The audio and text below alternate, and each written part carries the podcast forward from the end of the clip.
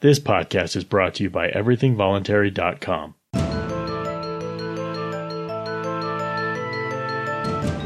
My name is Skyler Collins, and this is Thinking and Doing.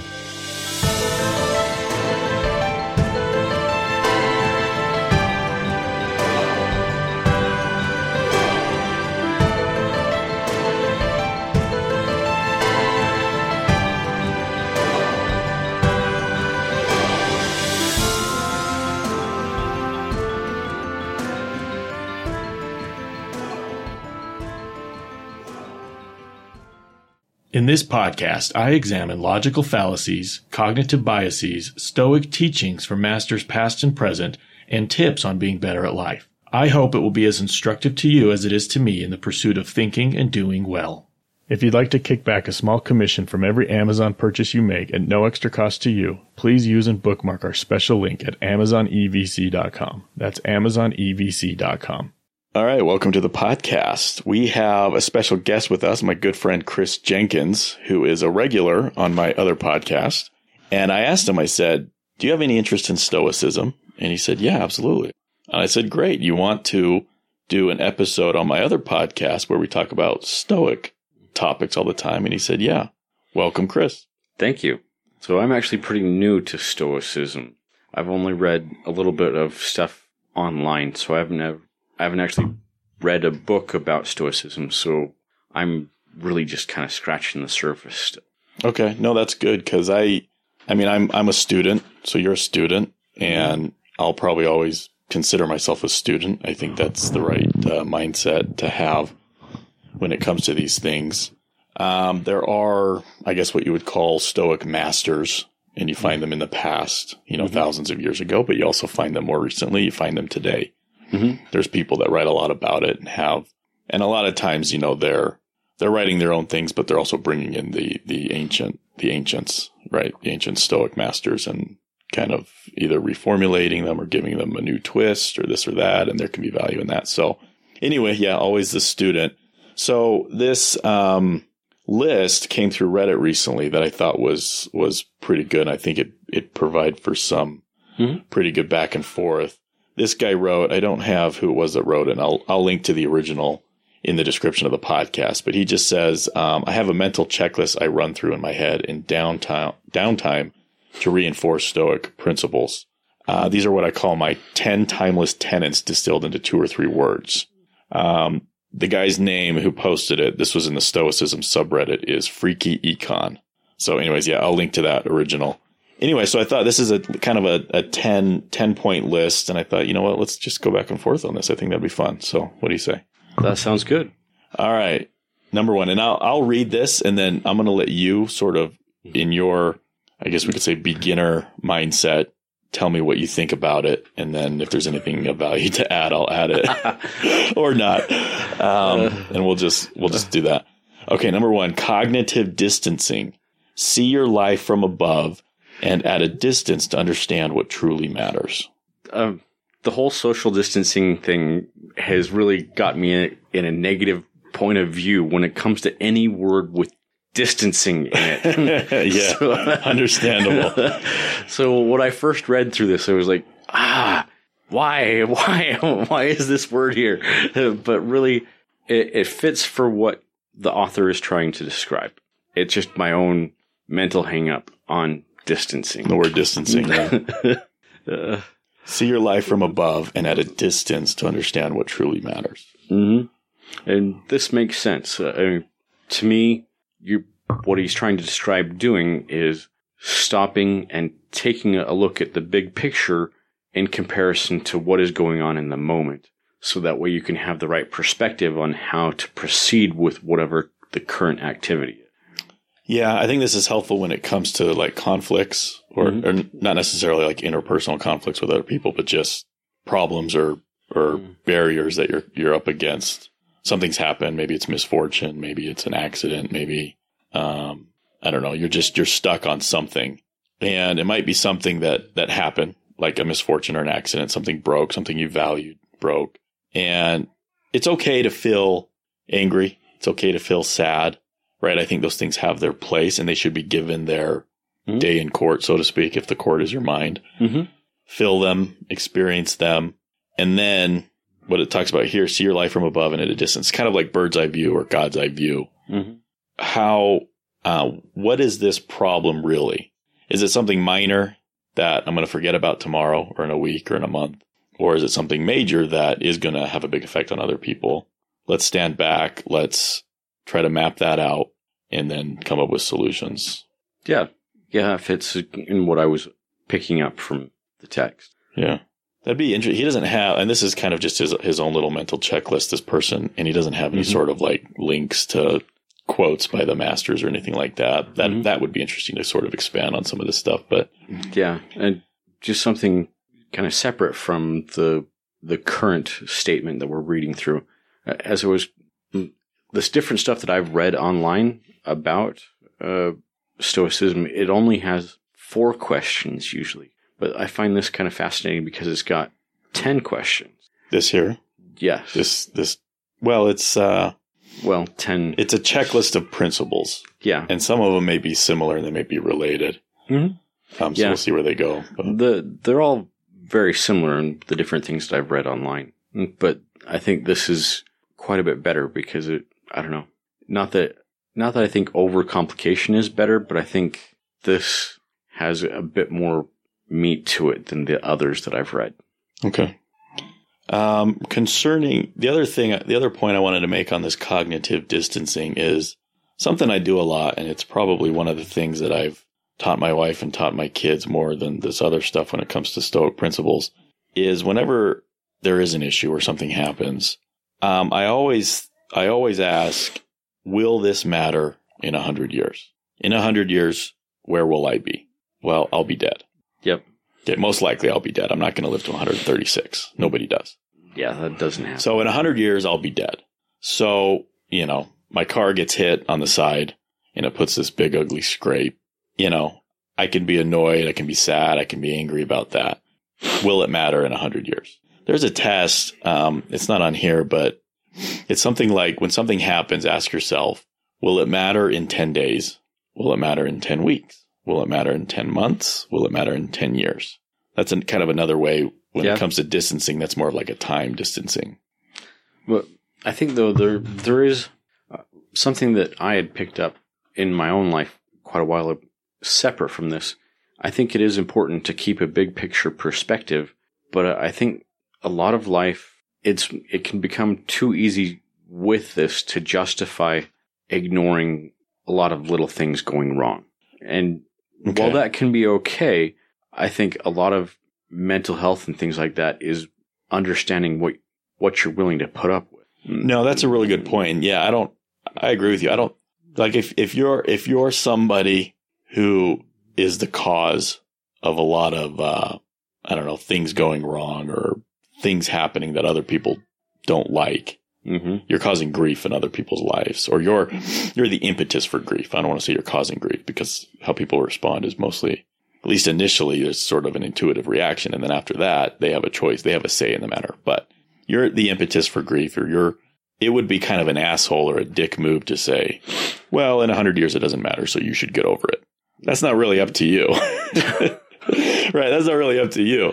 Um, that's a little bit different than what you were just talking about. But yeah, sometimes things can be going wrong. And if you're just like, well, in a hundred years, it doesn't matter and then move on with your life. Well, that little thing that went wrong may just be the first, um, the first, uh, lock or whatever in a, in a Rube Goldberg machine of other things going wrong. Mm-hmm. So this, this shouldn't be interpreted as it should be ignored. hmm You should see what it is. Yeah. And see that if it's something that is going to Mm-hmm. Yeah, cause other problems and fix just- it. it's Yeah. real easy with the idea of will this taking it from the perspective of will this matter in a hundred years, and just saying no, it doesn't matter, and ignoring it. If my floors squeak in a hundred years, that won't matter, but yet your floors them squeaking and you not taking care of it, you're it's eventually going to spread through the rest of the house because all the other boards are going to come loose from those board from the few boards that are loose rather than dealing with it up front and getting it taken care of. So I think I don't know. I would ask a bit more qu- a di- of a different question.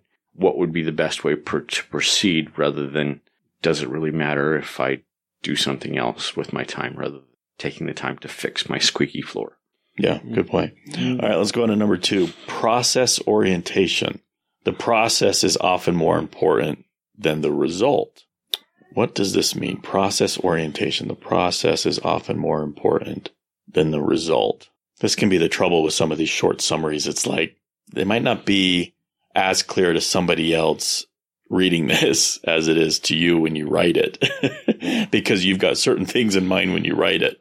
Hmm. What do you think? What do you think it means? Process orientation. So I think of this in we all have different things of how we approach different things that happen.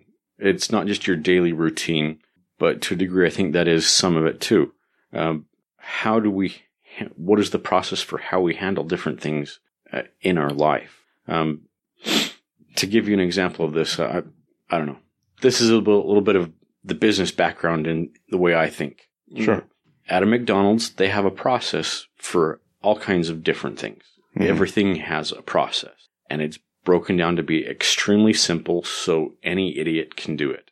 I think that's kind of what this, what the author is talking about here. We all have different processes for how we do different things in our daily life. Uh, again, it's not just your daily routine, but it's how you handle things. How do you prepare your lunch?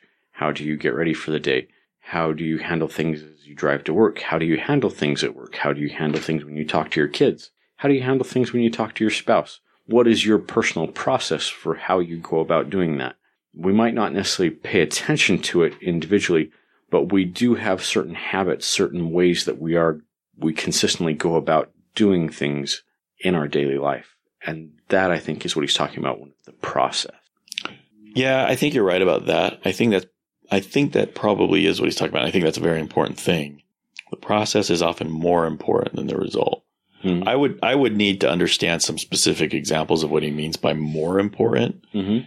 I would probably say the process is often just as important because how you do something, you might get the same result at the end, but if you've done it in an unnecessarily circuitous manner, then you could be wasting time, precious, valuable time. You could be wasting resources that could be better served elsewhere. So paying attention to the process and a company like McDonald's is the example you brought up. They expanded very fast. Mhm. They're all over the world and they need to make sure that things are done. The results are the same everywhere Mhm. because they want you walk Yeah. into a McDonald's in one city, you you you they want their customers to get this have the same experience with the same end result as if you you know you're halfway around the world and you walk into a Well, McDonald's. within geographic locations. I mean, they don't necessarily serve exactly the same. Well, no, the menus might be different. You go to you go to one, you go to a McDonald's in India, you're you're getting um, very different menu. Yes. You know, there's no burgers on that menu. I know that. I, I talked to some guys and we were talking about that one time yeah. uh, from India. Anyway, um, they've got a lot, a lot more chicken options and pork options and other things, Uh, whereas you go to one in Japan, you have a lot more seafood options. seafood options. Yeah, yeah. But at the same time, there's a there's still a lot of that. When you go in, they want you to they want you to feel like you're at a McDonald's. Mhm. And there's certain expectations of what The- that means. And so they have to simplify a lot of their processes Mhm. down to the lowest common denominator. Yep. Yeah. the idiots, quote unquote, I guess we could say. Um, and, and, uh, and so that, that's important. So there's no, there's no fluff. There's no, there's no waste of Mhm. time. There's no waste of Yeah. resources to get there. And the other thing is they're selling food extremely cheap. Mhm. Their margins are extremely small. They can't afford, you know, you, you know, pennies of waste adds up when it's such a big operation like McDonald's. So you've really, you've really got to be super efficient in everything. And that's really kind of what it's talking about is the process is a question of efficiency. The result is a question of quality. Mm, Process is efficiency in order to achieve that. not necessarily. Okay, Uh, go on. the the process can be about quality. You know, each of us individually, when it comes to McDonald's, yes, there's no doubt it is about efficiency. I, a lot of, well, not all businesses, but a lot of businesses base things very much on efficiency so they can do high volume and make a profit Off off of scale. Yeah. uh, off of small margins. But there are also lots of businesses that have processes that are based on quality, making sure a, you have a quality outcome to an event, uh, to their product. You know, I love art knives, not just like glitzy knives, but like high quality material knives. One of my favorite manufacturers is a company uh, based out of Arizona called Medford Knife and Tool Company. Their knives are ridiculously expensive. I mean, just stupid expensive. But they always use very high quality material. If they mess up on something, it gets discarded and they start all over. They don't sell low quality products. They take a lot of time to make sure that these look good, that they within their particular theme of how they do things, because they do things in a very um, steampunk fashion, Mm-hmm. but with a very art touch to it. Interesting. Very colorful within a, a steampunk color scheme. And their quality is amazing. But again, it's their processes of how they do things, how they go through their process to manufacture a knife from the different cutting parts, making sure that everything is exactly the same, and then customizing it according to the customer's wants with the colors, with particular shapes on their different models that they can do for the customer, things like that. It's it's part of the process. But then breaking that moving that over to us as individuals, we can do the same in how we choose to handle or how we process things in our life. Mhm. Do we take the time to make sure we're getting a quality event? Do when we t- stop to talk to our wife, are we just trying to rush through things, or are we taking the time to make sure that we're developing that relationship? Are we thinking about the finances as we're thinking about the finances and nothing else, or are we also understanding that hey, I'm gonna be, I want to be with my spouse for the rest of my life. So I'm going to not just deal with the finances. I'm also thinking about that relationship. Yeah, no, that's uh, that's really good. Um, yeah, I guess in some cases, efficiency. I mean, you want your result to be quality, typically. Mhm. You know, sometimes not. I guess Yeah. Uh, we the- could probably think of examples of that. Um, okay, all right. Let's uh, let's go on to number three: negative visualization. How much would life be different if you didn't have something? That's interesting. I mean, I could think about if I didn't have the house that I have. I've lived here 15 years. I own it. I mean, I still have a mortgage, so I guess I co-own it. uh, I still have property taxes, so I guess I, I co-own it. in that sense. co-ownership with three different parties. Yeah, three different parties. Um, how would my life be different if I was in a, a smaller apartment and the money I was paying every month was going in some landlord's pocket and it wasn't building towards, you know, equity? Removing In one of those partners eventually. yeah, yeah. I do think about that. I mean, I, I do hate that, you know, so much of what I pay goes towards just an interest, you know, an interest payment. And at the end of the day, you've paid three times for your house. yeah. Um, but still, at the end of the, at the end of that thirty years, if you've been renting apartments all that time, you have no equity at the end. You're equityless. Whereas at the end, I have my house. It's it's I've got all the equity. I own it. You you have the the ownership of the home. You've removed one of the parties that starts out or in any rental situation is party to the agreement of you living in in their place. Yeah, yeah. Um. So yeah, you could you could remove it. You could you could imagine yourself in a different situation, and that will have an effect, or or could have an effect. Maybe not always. Could have an effect of increasing the gratitude that you feel towards the th- the thing, if it is something material, or the person. Mm-hmm. You know what? Where would my life be if I didn't get married? You know, seventeen years ago to her. You know, maybe it was something later with somebody else. I don't know. What do you think? Yeah. Um, I think, well, with negative visualization, I, I do think it's good to think about it in terms of where life would be without things in order to be grateful. But I think it, it's also a good way to think about this when it comes to minimalistic living. Now, mm-hmm. I'm not a, a strong advocate for minimalistic living, but I do think that there's definitely some good points to not accumulating too much stuff. That can get really burdensome to the point where it's difficult to get anything done.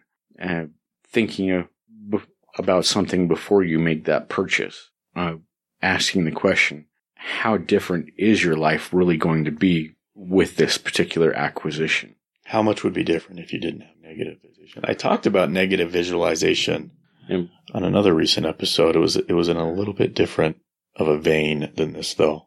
And you could probably even use this if you're new to um, Stoicism in taking inventory of your personal, going through your house, going through the different things that you own, and deciding what what's really important, what's really helping you to achieve your goals.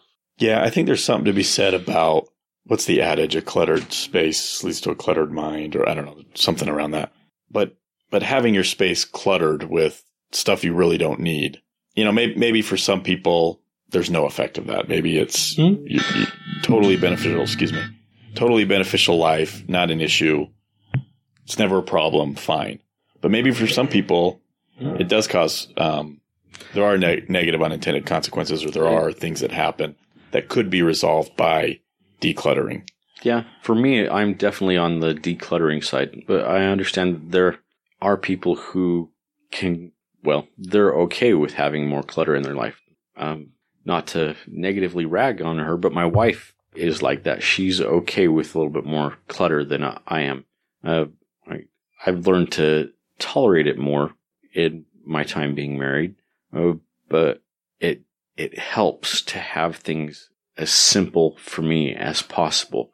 It's a lot easier to be able to move around, change positions, be able to do different things if I have less stuff bogging me down. yeah okay. All right. Let's uh, let's go on to the next one. Number four body and mind. The body is not the mind. Separate the two. Yeah, I don't have a whole lot on that. uh, the, I mean, the body is, I don't know, kind of a different muscle in that how it functions, but yet it is, it definitely operates in a similar way to how muscles do, but it does a completely different function than how. well i guess the way i look at it is is the body is the hardware the Mhm. mind is the software now it obviously it's all body it's storage space. Yeah, it's storage space. The ancients uh, probably thought that there was this soul that you know was mm-hmm. separate and that was part of the mind and blah blah blah. I don't, I don't know if that's mm-hmm. true. I don't think so. If we take a more scientific approach to it, but that doesn't mean it's not. There's not value in regarding them as separate things in in the mm-hmm. sense of again hardware, software. Software, you see it. We're looking at a computer screen right now. We see the software, but it is it's still all just hardware. Mhm. Okay, so m- maybe that analogy works pretty far. The body's not the mind, the hardware is not the software. Let's see if we can play around with that. Separate the two. Well, hardware can can break and not work right, and that doesn't have to affect the experience, the user experience. Mhm. Okay. Um, if your sound card goes out, you can still use the computer for a lot of different things, except for watching movies or listening to music. And maybe you didn't do those things anyway. Or you could buy an external sound card and just plug it in by USB. Which I guess you can kind of do nowadays with um, prosthetics. Yeah, with with prosthetics. Um, the body's not the mind. Separate the two. But I think I think what it might be touching on here as well is the idea of pain. yeah, Okay, there are there are people who can experience pain but can mentally, in a sense, shut it off. Right? It it it takes some work to get to that point, but there's something I could use. I've I've heard of, of people being able to do that through meditation and other things. I think it's possible, but I think it it's not an easy state to achieve. No, pain is a difficult thing to learn to deal with. Yeah. I don't know. Body and mind, being able to separate the two somehow with a lot of the things that you do. I don't know. Uh, and this, I don't know. Yeah, I'd have to do some, get more information. Well, something that comes to mind for me on this, let me let me run this by you and see what you think. There have been times where, and this isn't unique to me at all. A lot of people experience this, where um, you can feel kind of uh, down or depressed or whatever, and that can that can that can kind of carry on for a while. It's not just like a sadness because something happened, but it is more like a like a depression. Like it is more like a mental health type of issue, like a clinical type of thing. And what I've learned and what I think now is that that sort of thing is a result of um, processes in the brain, which is a result of different chemical inputs and outputs and stuff. So when I think of separating body, body and mind, what, what has helped me get through those moments is realizing that however I'm feeling in my mind, it's only in my mind. It's not connected to anything external from me. hmm Okay. And it might not, it might not pass. It might take some time to pass until I feel better, but nothing is, nothing is threatening me. Nothing's going to eat me. Right. So even though I feel bad, it's not like I'm plugged into something that's causing it. Mhm. If that makes sense. Yeah. My body is fine. I'm fine. I'm, I'm, my body's healthy. I'm not, um, I'm not like about to be eaten by a monster. So you're talking about separating your emotions or a lot of the regular things that we feel on a day to day basis, separating that in your mind from how you're reacting in your body. Yeah, I guess in a way, it's like your mind might perceive a threat and it might go into flight or flight, or it might, you know, have its, its cortisol release, the stress hormone or adrenaline, things like that. There might be things that will, these physical things that will affect your mental state. Mm-hmm. but it's not always true that you're going to die. It's not always true that, like I said, you're about to be eaten by a monster. It's not always true that you're, you're really being threatened.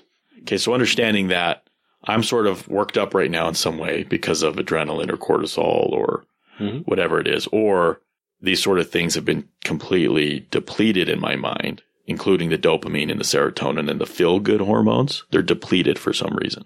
And so I feel like shit Mhm. but just keeping in mind that there's that's not connected to anything external. I'm fine. Okay, there's you know whatever's causing this, I should probably deal with it. I should probably figure out how I can feel better and stay feeling better Mm-hmm. because I don't like not feeling well. I don't like that I'm not feeling good. Mhm. And however we're feeling, there's a chemical component to that. There's a hormonal component to that. Yeah. Right. So that's that's the hardware affecting the software. When we separate the two, we can say, I'm okay. My hardware is not really under threat. Um, this is pa- this has come and gone in the past. This this will pass again. So I shouldn't. I should keep myself. So when I'm feeling that way, I'm very careful not to think about the future because nothing good will come about thinking about the future when you're feeling bad. Does that Yeah. make sense?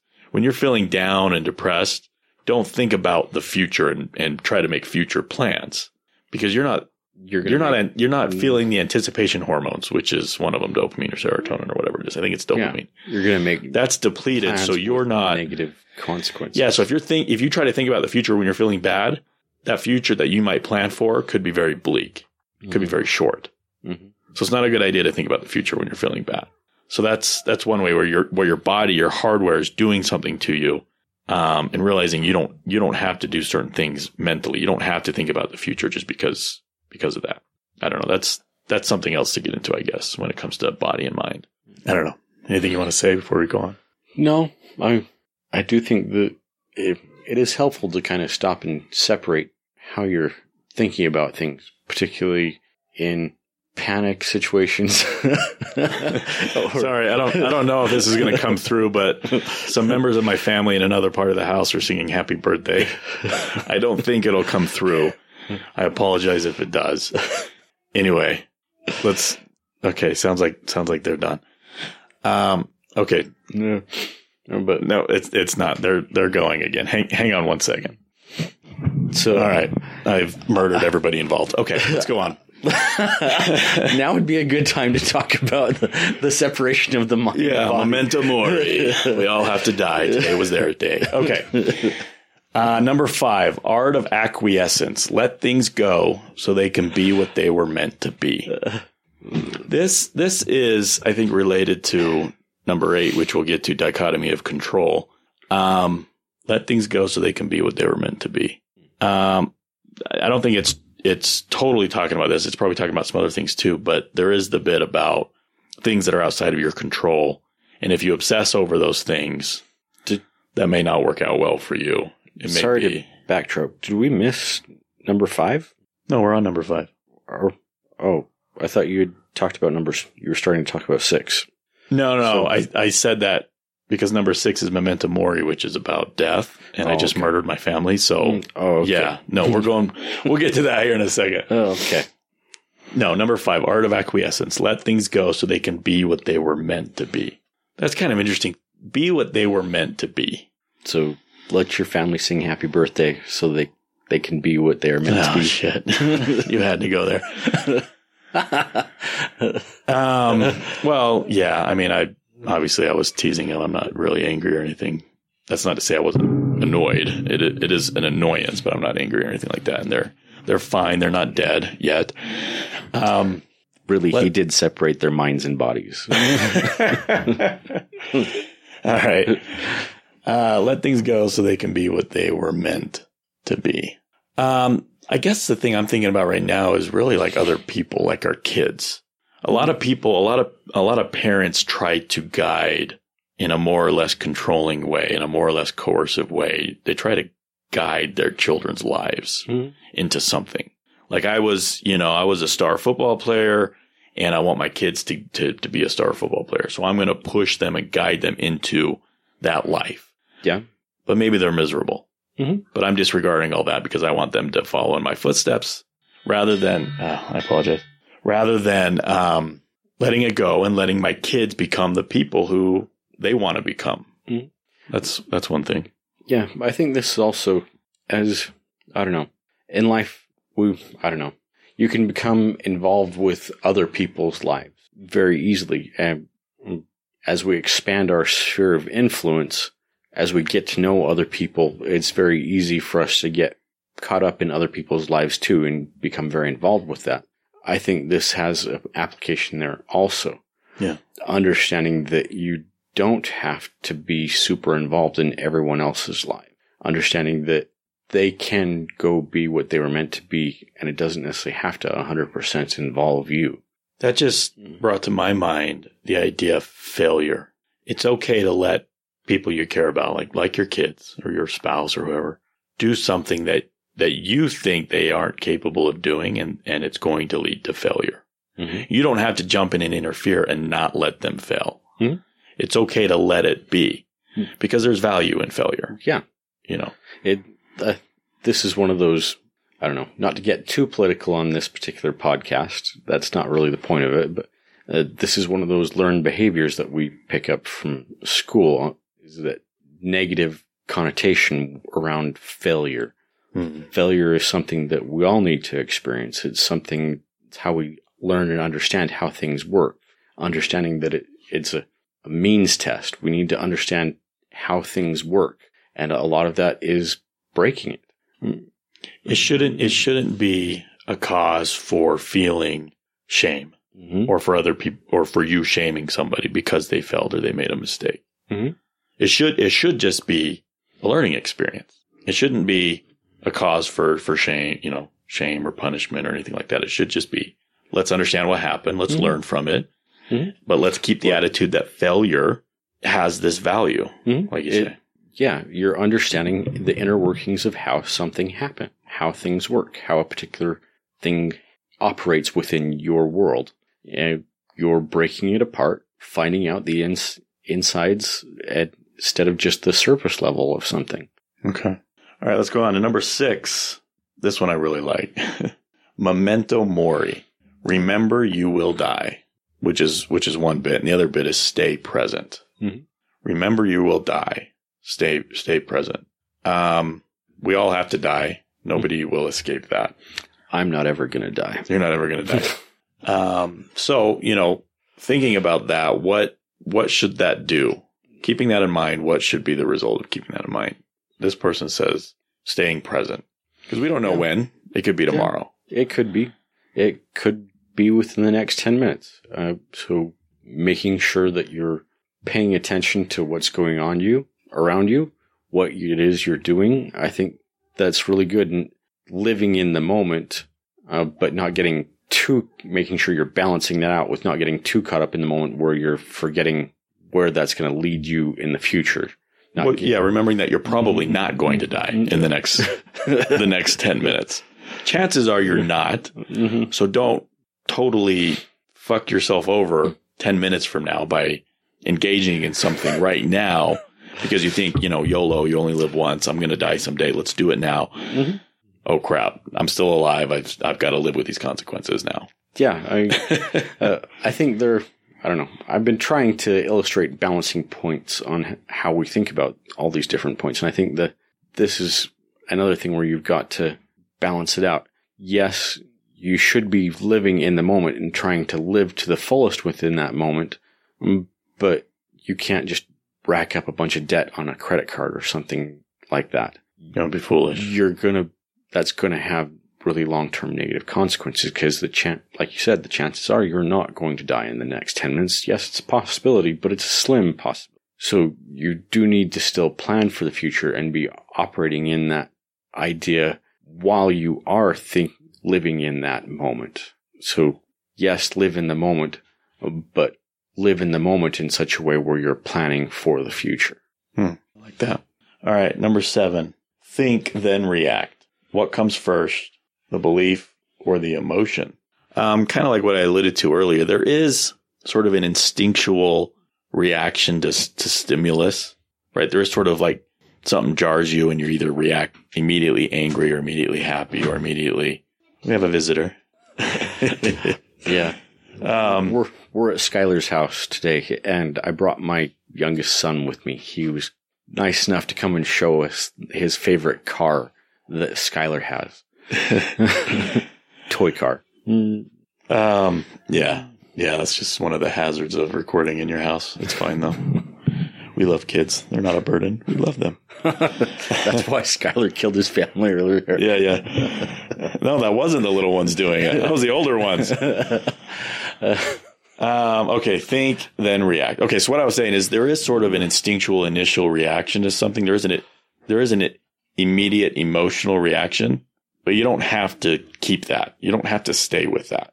Okay, at some point, that in- instinct becomes thoughtfulness, and you have to think: Do I maintain this? Is this a good idea to to stay this way, or do I change it? Okay, at at some point, you have control over it, and it's no longer it's no longer uh, what's the word? It's no longer being caused by anything outside of yourself. You're maintaining it, therefore you're causing it to to stay with you. Yeah. And whether that's anger or sadness or or something, um, pain. That's not an emotion, right? That's a little, little different. And if you're Some able pain to master, just stays. It never go. it never goes away. um, okay. All right. So think, think, then react. So, okay. So where I was going was at some point you regain control over your reaction to the, to the thing. And then before you do react, it's good to stop and think and say, is, is there any value to me, you know, maintaining my anger or reacting angrily to this? Or is that going to cause more harm to myself or to the thing or to somebody else? Right? Like a kid comes in and he, you know, he runs up to you and punches you in the crotch. He's four years old. You know, he just wants to come play with, with dad. He wants to start fighting with you. You've mm. fought with him in the past. Mm. You know, he, he might not quite think about that the same way you are in this moment. No. So you can get really, you know, you can get really angry and you can, you know, do something to him that you'll, hopefully you'll end up regretting. Yeah. Um, or you can just take a moment to, you know, feel it, you know, could have, you know, think about could negative visualization could have been worse. yeah. Realizing that he's four, he's not, he, you know, he doesn't intend malice or anything like that. He's not your enemy. He's not your, he's not a monster. And then, and then react to that in a more thoughtful, wiser way. I don't know. It's one example. Yeah.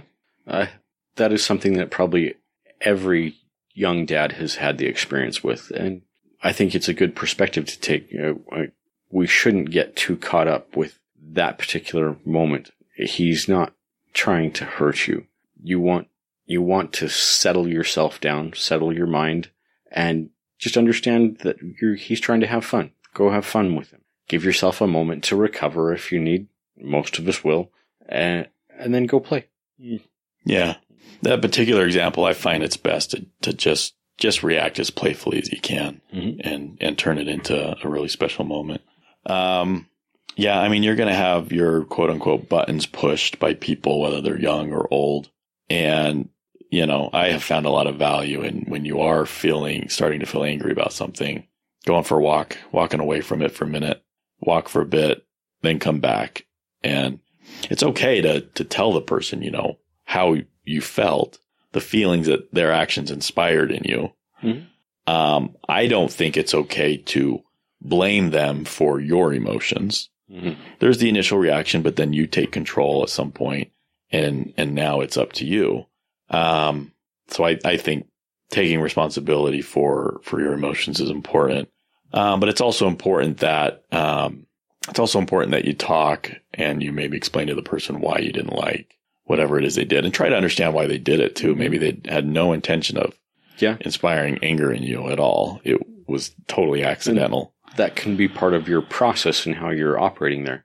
Yeah. Uh, making sure that you're taking the time to understand the other person's perspective and not just what you think their perspective was uh, or understanding things from your particular point of view, what you experienced. The other people around you aren't necessarily intending you malice. They're just acting according to their own personal interest. Uh, I think that, I don't know. Even even if they are intending malice, there's a reason for that. Mhm. And I want to know why. Mhm. Why why do you hate me? why is it that you intend malice towards me? Why is it that you are Are you going to fix them? well no, why why is it yeah. Why is it that you're in this moment my enemy? What caused? What caused that? hmm tell me. And then if it's if it's something that I can that I should take responsibility for, then I should take responsibility for it.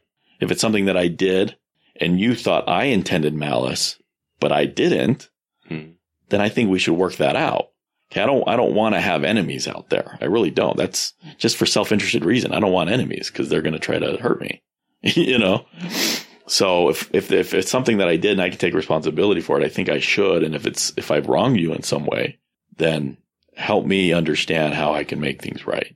You know, if you're going to demand a million dollars from me, I can't meet that demand. So let's let's talk about it. You know, and I just think I just think the world would be a better place if people just talked about stuff. But Yeah. Stop and communicate more. Yeah, Rather than trying to react to the situation. Okay, think then react. Okay, number eight, dichotomy of control. Um, the essence of the serenity prayer. So the serenity prayer, prayer, the serenity prayer, I don't remember what it is verbatim, but it's something about Yeah. give me the strength to control the things I can and the wisdom to know the things that I can't. Something like that. Whatever. Yeah. uh, I don't remember it either word for word, but uh, we get the idea of what it is. Letting go of things that you can't control, but learning to handle the things that you do and then knowing the difference between the two of them. Um, yeah, I think this is definitely a good thing to understand, particularly the knowing the difference between can you and can't you control a particular thing? Is this something that I really can or should have control of or try to play with? Or is this something that I should, like we talked about earlier, let it go? The acquiescence, should we let it be what it's going to be? That's, yeah, I think um, I think it can be it can be a total waste of time. It can be a total waste of resources. It can be, and not only that, but it can also be damaging in different ways to obsess about something that you have no control over. Take take the people, and again, we don't want to make this political. This is just an example that everybody can relate to. There's a lot of people that really don't like Donald Trump, who's the current president of the U.S. It's it's uh, September 2020 when we record this, and these people don't have any control at all over whether or not They're- Donald Trump is the president or what he does as the president. either that or they're choosing to uh, express very limited control. I mean, most people have, uh, they don't live their lives on a complete emotional high from one thing to the next. Mm, More than likely, those people do choose to control how they react in other parts of their lives. It just, for some reason, they become extremely unhinged with this situation. Right. They become unhinged and all of the negative, I don't know if we say negative, I think they, they serve a purpose, whatever that may be, but the unpleasant hormones that get released, right? The, the cortisol and the adrenaline and so forth. When we obsess about something like Donald Trump that we have no control over, I think our quality, your quality of life can go down Mhm. through that constant obsession of, you know, orange man bad. Because okay, and maybe he is, maybe he isn't. But if you're obsessing over that and you're you're allowing, kind of ironic because you're you're letting him, right? You're letting him have this influence over you Yeah. and it's reducing your quality, quality of life. This tie, I think, ties into a few other things. Um, thinking and reacting. How do we stop and think about and react to things? Making sure that we're handling that right. But also, um, sorry, the thought that I was trying to express there is gone now. Uh, but anyway, I'll try to wander around it and see if it comes back. Wander around, kick a few rocks, see if you find the path again. Uh, but really, you're, yeah, it's gone now. There's no salvaging it. That's okay. Um, yeah, I don't know. I mean, may it's possible that somebody really does. Maybe their qual. It's possible that a person's quality of life does improve by obsessing over Donald Trump and hating him. It's hard for me to believe, but I, I guess it's possible. I, I would think that obsessing over something you hate so much would um, would do would do damage to to you psychologically, emotionally, and it it just it just seems like you could improve improve your life by turning that off. And a lot of people report turning off things like Facebook and you know feeling better after doing that because so much on Facebook is just being made aware of facts that are out of your control, Yep. whether they're political or or financial or whatever it might be. You're being made aware of things that are triggering and there's nothing you can do about it. So what's what's the point? You know, what's the what's the point in in staying uh, plugged into that? Yeah. So I, I think I managed to get that thought back a little bit because this has to do with a lot with your quality of life. So you're getting that from the first point on this list, the cognitive distancing. Uh, you need to understand the bigger picture of things in order to really have the wisdom of understanding what you do and don't control. If you're living too much in that moment, you're not going to see that. You're not going to be able to see what comes next because you're going to be too caught up in the emotion uh, from feeling, particularly when you have the people who are caught up in the orange man bad situation that we're referring to. This isn't all of them, but a lot of those people who are in that idea have a hard time thinking beyond that. It's just the next thing that President Trump de- does, they're going to be upset about it no matter what. And that helps them, what prevents them from being able to understand that they don't control that, that they, there is things beyond whatever it is he's doing, that there is a future, that there are things that's going to happen in your life that are more important than whatever it is he's doing. Yeah. Yeah. Okay. That's great. All right. Let's go on. Number nine. Challenge impress- impressions. Is your belief really true? Where's your evidence? This happens a lot with things like confirmation bias where we read something and because it, because it sort of, we already sort of agree with it, we, we lend it more, uh, weight, uh, truth weight or whatever. We lend it more credence than we, we probably should. Everybody suffers from this. Um, so there's there's that. There's confirmation bias. There's um, is your uh, is your belief really true? There is there is um, So, the idea of hearing something and then thinking, well, this rings true to me. Mhm. I think that's just another way of saying this confirms my bias. Yeah. personally, but Yeah, uh, I think both of us coming from an LDS perspective, uh, this can have some, lead to an interesting discussion there if we got into religion, uh, and, but also in politics, because this isn't just limit. It's not just limited to how we think with religious or political things. It's how we think about a lot of other things. Uh, say, for example, how do you think about your financial situation? Is your belief in something, some particular thing really true? Uh, let's plug in, for example, a 401k. Is your belief in a 401k's ability to, for you to slowly put money away in it, going to lead to you being able to live off those funds in the future and retire? That I think is an example of how we, mm, something that we should challenge and being able to challenge even the most basic or most commonly accepted things like that. yeah, um, I think they're called sacred cows. Yeah. right? There's um, conventional wisdom. There's sacred cows. There's thing. There's beliefs that get passed on and persist. And at some point, it might be a good idea to call them into question, Mhm. if only to validate them. It might it may turn out that the reason they've persisted is because they really are Mhm. helpful or beneficial or true Yeah. in some sense. Uh, but at the same time, maybe they've just persisted erroneously. Maybe they're maybe they're benign, but maybe they are in some sense doing damage to something. Mhm. And if we can figure that out and at least at least reduce its effect in our life, then that mm-hmm. that might be a good thing. So we can plug in another thing with that along that same vein that is still, well, a more is a commonly held trope, and that is that you need to go to school, that you need to then go to work at an, with an employer, and that you need to stay working with that employer for 20, 30 years and then retire from them. Being able to challenge that notion and then decide, is that really something that rings true? Is that something that really does meet out what it is you're trying to do long term? Yeah. Yeah, there is I mean it that that particular belief has definitely come apart in recent years uh, when you consider technological developments that have that have made it have made it possible to get to learn skills and to do things outside of that traditional Mhm.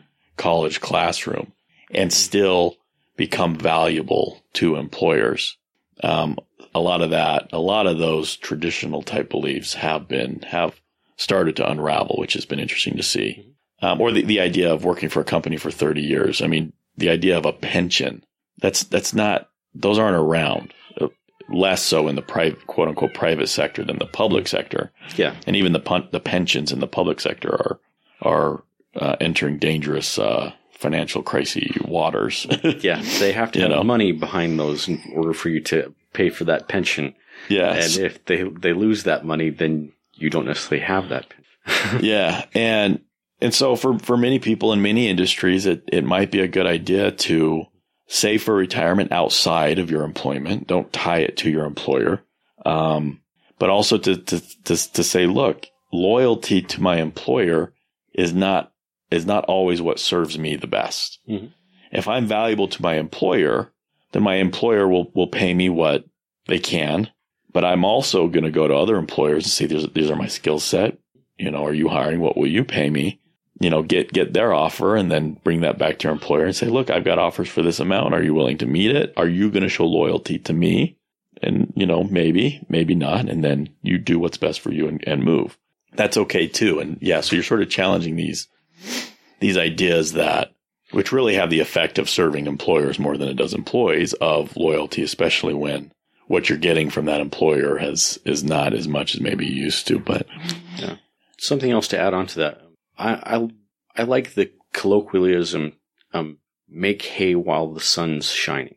Uh, so to bring this back to education, a lot of, there's a lot of information available on the internet right now. We can find out about a vast array of different things just within a few clicks. Uh, and you can really dig deep into things so that you understand them a great deal.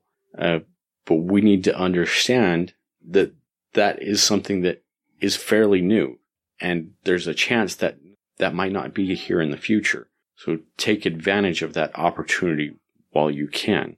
Hmm. I, I don't know that it'll happen, it is a growing trend for government governments to censor things on the internet. yeah. There is a chance, I don't know how well it'll work out in the future. I don't know. I don't claim to predict the future. Um, but there is a chance that a lot of that information could go away in the future and or or could be limited to what it is those in power want you to think. Yeah.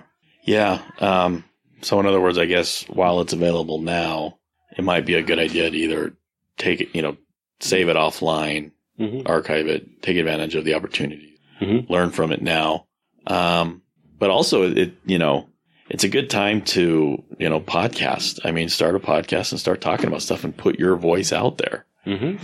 And, you know, even if you don't get a lot of people listening to it, that's fine. You might get some, but you're also, You're getting at stuff out of it yeah, by doing it. You're yeah, exactly.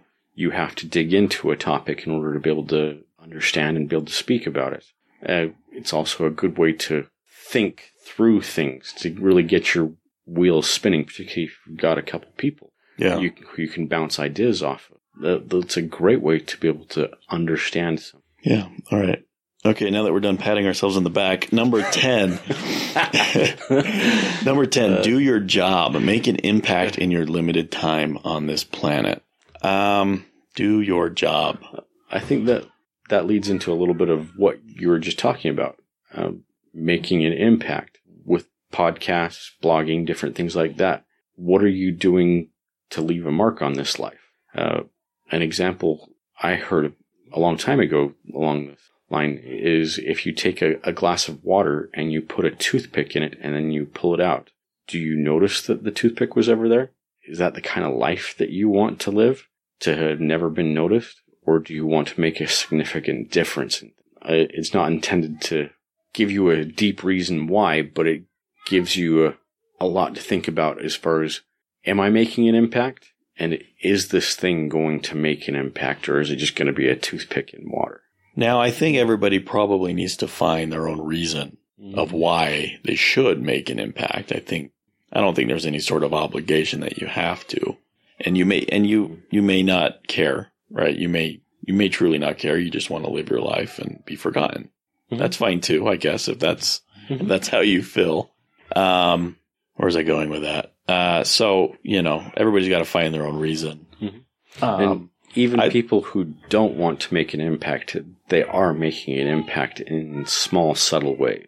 They don't necessarily have to maximize those, but they can do a good job of them while they are doing it. Okay. Okay. All right. Well, let's see. Um, I guess just to review cognitive distancing, process orientation, negative visualization, body and mind, art of acquiescence, memento mori, think then react, dichotomy of control, challenge impressions, and do your job. So I'll link to the original and you can go check it out. And there's some conversation. And when the guy posted this, he was kind of asking, you know, what people thought about it and if they would add or subtract to it. So you'll probably get some good discussion out of that there on Reddit. Um, anything else you want to add? No, I think this is a, a good spot for beginners to be able to understand more about Stoicism, particularly as you go through a lot of the comments on, on that particular Reddit post. There's some there is some really good discussion about several of the different uh, ideas there. I highly recommend it. Yeah, it's a really good subreddit. There's a lot of really thoughtful people that have, you know, a lot more experience with this stuff than than I do that that lend their wisdom to the discussion so it can be very instructive. All right, that'll do it. Thank you so much for listening and thank you Chris for joining me. Thank you for having me. All right, thank you. Have a better day. Please send your comments or questions to thinkinganddoingpodcast at gmail.com. Please consider supporting this podcast and everythingvoluntary.com by visiting patreon.com forward slash EVC or paypal.me forward slash everythingvoluntary. Thank you.